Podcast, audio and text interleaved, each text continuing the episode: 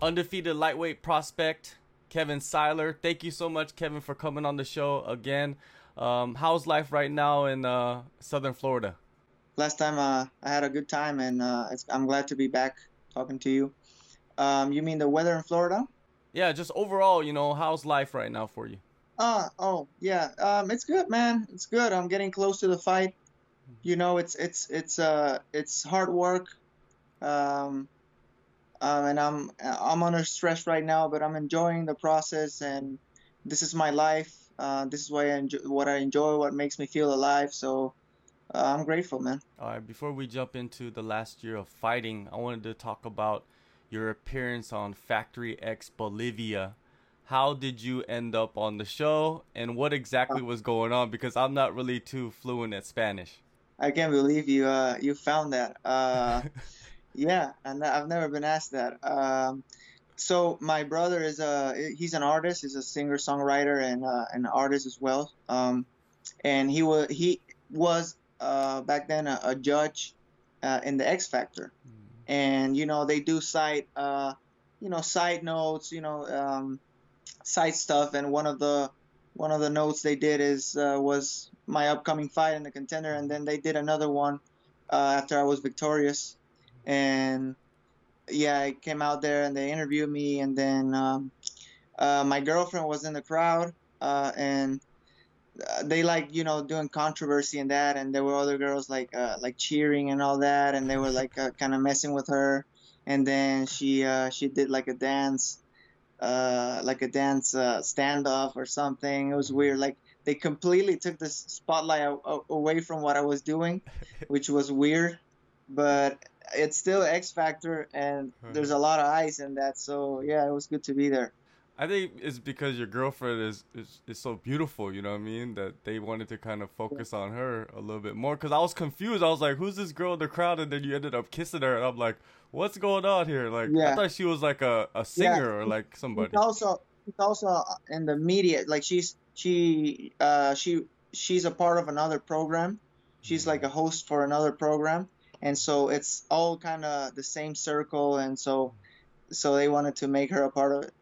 All right all right. Well that's good to know man. Well you know at least you're in the good circles over there in bolivia you know what i mean? So once you get into the ufc you get on all the shows out there. Yeah yeah exactly. All right. Well you know one year ago you competed at dana white's contender series. You completely dominated lance lawrence but you know, of course, you you missed weight. You know, that's something that it was publicized. Was making weight harder and harder for you each fight leading up to the contender series, or did something just happen up, you know, leading up to the fight? So uh, I hadn't made 145 in a in a while when I fought in the contender series. Um, I uh, I tried to make 145 in 2017. It's recording, right? Mm-hmm.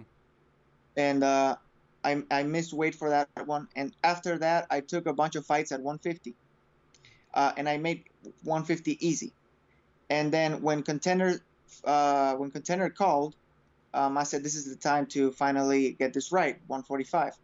And unfortunately, I was really heavy when uh, when I started camp, and I'm just a big guy for 145.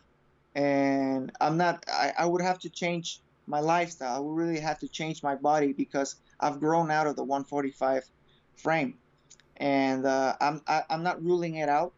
But for now, 155 is my new home, and when I when I start when I start feeling that guys are too big or the competition is is harder and harder, uh, I might consider it again. Is there any regret? You know what I mean? Going there and and fighting at 145 should you know when you look back at it it's like man i should have took a fight at 155 like you are going to in this upcoming fight no, there's no regret of that because I truly, I truly believe that I was, I could make 145. Um, what I do regret is keeping it, uh, keeping it, keeping silence, keeping it to myself when I fell in trouble during camp, not reaching out, you know, not, not telling my manager. Um, you know, I just kept it to myself. I kept saying myself, you know, I'm gonna make it. I'm gonna make it no matter how, how heavy I get to, to the weigh-ins, uh, I'm gonna I'm gonna suffer and I'm gonna make it because this is the chance of my lifetime. But um, no matter no matter how how big of a of a, of a life uh, opportunity it is, your body is still biologically your body. Mm-hmm. And I cut 14 pounds or something, and I was just dead after that. And uh, that's my regret. You know, we could have we could have called and said, you know, we need two more weeks, or or you know, let's let's do a catch weight, or or or I don't know. But I was afraid. I was afraid I will I, I will get pulled from the fight. Um, and I panicked, and I didn't I didn't uh, I didn't uh, act well under pressure, um, and I didn't do the right thing. So um, uh, that's my regret, and uh, I learned from that. You know. But if you look at the positive side of it, you got to perform in front of Dana White, and he knows your capabilities now. So heading into this fight, he's expecting something spectacular. So you know you can deliver. Yeah, actually, the fact that I missed weight, um, it it made me fight with such a sense sense of urgency. You know, it was like if you lose, you're not coming back because you missed weight, and on top of that, you lost. So you have to win for sure. Uh, and I think it really, really, really made me go that extra mile, man. So if that was a blessing, I'll take it, you know. And they were very impressed. So that's great. Now, you know, you were campaigning to step in on short notice you know, because the UFC was looking for fighters to step in with all these cancellations and people not wanting to fight. Mm-hmm. Was there any discussions with the UFC for you to step in throughout the last year or so? Yeah, there there were a couple. They didn't materialize. Uh, one of those was uh, from my end. Um, it was too short notice. Uh, I was too heavy, even for 155. You know, it's not like like a 55 I can make five five days notice. I can't. Mm-hmm uh, and it was a, a big dude, a, a, tough guy, and and then the other ones that I, I did commit, um, they went with another uh, with another fighter, so it didn't it didn't materialize, unfortunately. Yeah, well, you know, you got the contender series, you know, coming up. Yeah, so we're here, we're here. That's yeah. that's all in the past. It doesn't really matter now. Before we get into the the fight coming up, I wanted to ask you about the the fight you took in December at lightweight. You went in there, made weight, finished your opponent in the second round, picked up a title, you know, in the process. Your opponent, man, he was tough. He defended against some serious submission attempts. Were you surprised by that when you were in there? Yeah, I was surprised. He caught me off guard. Um, uh, I went with the mindset of not losing, you know, because I didn't want to risk uh, my contender series spot and everything, but I had to stay active and I saw the videos of this guy, and he was very explosive. But I really expected to finish him quick, you know, because his jiu-jitsu wasn't very good.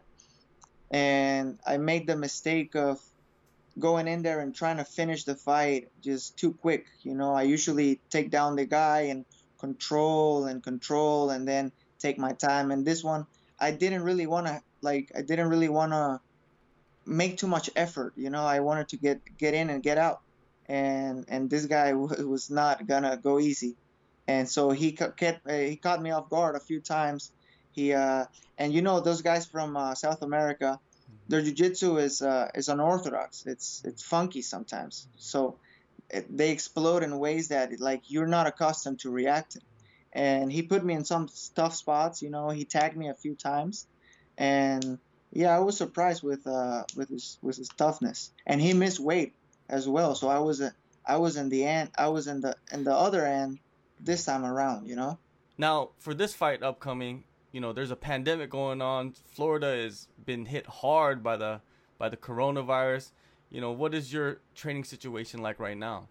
Uh, for me, it's been normal, man. Like when the pandemic first hit, it was hard to train.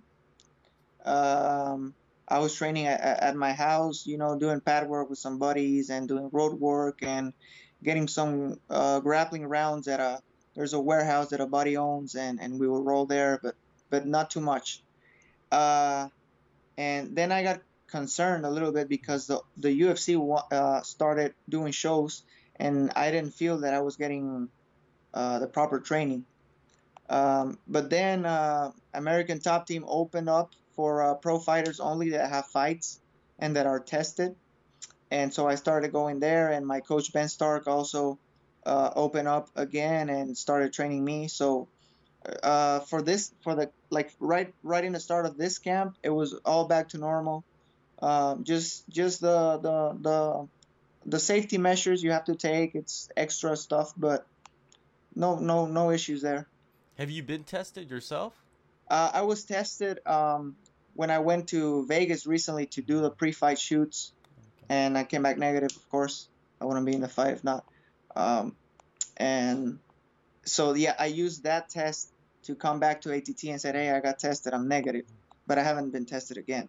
When you heard Mike Brown, you know, one of the staples of American Top Team, he tested positive, right? What was uh-huh. was that a concern for a lot of people in the gym? Yeah, actually, Mike Brown, um, I think he recently uh, announced that it was a false negative. Oh, okay. Um, and uh, that was a bummer, you know, for, for him not being able to corner Masvidal. Um, I'm not hundred percent sure about this this fact, but that's I recently heard that. Uh, and then there were other other uh, coaches and fighters, not only Mike, but others that had coronavirus. Um, and I was a little concerned, but I mean, there's no point in, in, in worrying because I'm, I still got to go train there. It's not like I'm not going to go. Um, you know, if I get it, I get it. Uh, I just, uh, the only thing that is in my power is taking the safety measures and, uh, and, good man, God will take, uh, take care of the rest. No doubt, man. Uh, now, who is the, the core group that you've been working with to prepare yourself to, for the contender series? Yeah, well, it's the, the, the whole ATT crew, you know, um, um, I sparred uh, and grappled uh, Renato Moicano uh, actually in the first phase of my camp because like later he's really he's, he's really tough and you know I don't I, I need some rounds that I can you know implement my game plan. He's not even a southpaw, you know. I was working with him. I roll with uh you know with Sidney Outlaw a lot. Um, he's tough as nails. Um, yeah. um, Thiago Moises. Um, there's a, a, a, bunch of Russian guys that I can't even know their names, uh, and they're, they're, like 19 and 1, 20 and 0. I've, uh, I've gone with them. Um, and another, a few other up and comers that, that helped me um, uh, in one on one sessions as well. That's great to hear, man, because there's a lot of guys out there that are training with like two or three training partners. That's it. But you seem that you know to have a lot of different looks, so that's great to hear. Now your upcoming yeah. opponent, Kenny Cross. You know he seems like he has some hype behind him. What are your thoughts on him? Yeah, um, he uh, he's a tough he's a he's a tough opponent.